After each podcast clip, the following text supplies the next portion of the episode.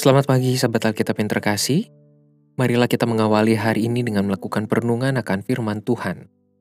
Bacaan Alkitab kita pada hari ini berasal dari kitab Yeremia pasalnya yang ke-38, ayatnya yang ke-14 sampai ayatnya yang ke-18. Raja Zedekia menyuruh orang membawa Nabi Yeremia kepadanya di pintu yang ketiga pada rumah Tuhan.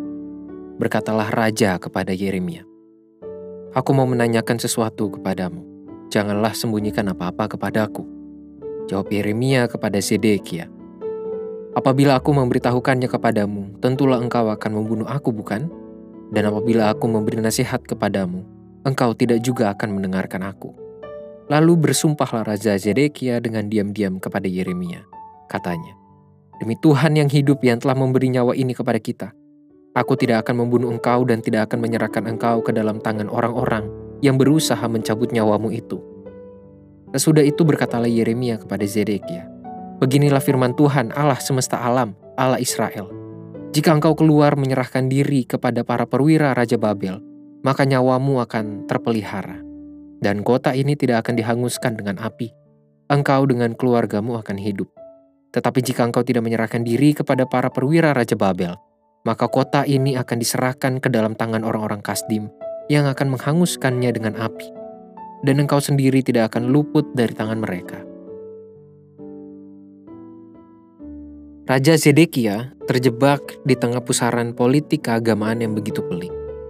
Nampaknya, pada satu sisi ia merasa masih membutuhkan pernyataan dari Tuhan. Meski Yeremia menganggap firman Tuhan yang akan ia sampaikan kepada Zedekia pun hanya akan dijadikan sia-sia oleh sang raja.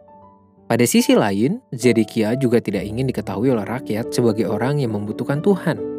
Itulah mengapa Zedekia meminta Yeremia memberitahukan firman Tuhan kepada dirinya secara diam-diam.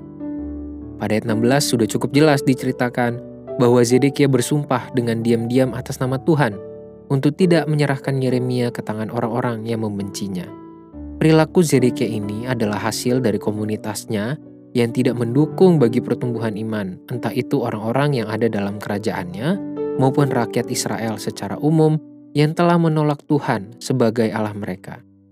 Oleh sebab itu, komunitas menjadi unsur penting bagi pembentukan dan pertumbuhan iman seseorang kepada Tuhan. Sahabat Alkitab, berdasarkan kisah pertemuan Zedekia dan sikapnya yang malu-malu membutuhkan Tuhan, adalah contoh bentuk pertumbuhan iman yang terhalangi oleh komunitas. Oleh sebab itu, setiap umat percaya perlu membentuk dirinya sebagai bagian dari komunitas yang sehat bagi pertumbuhan iman setiap anggotanya.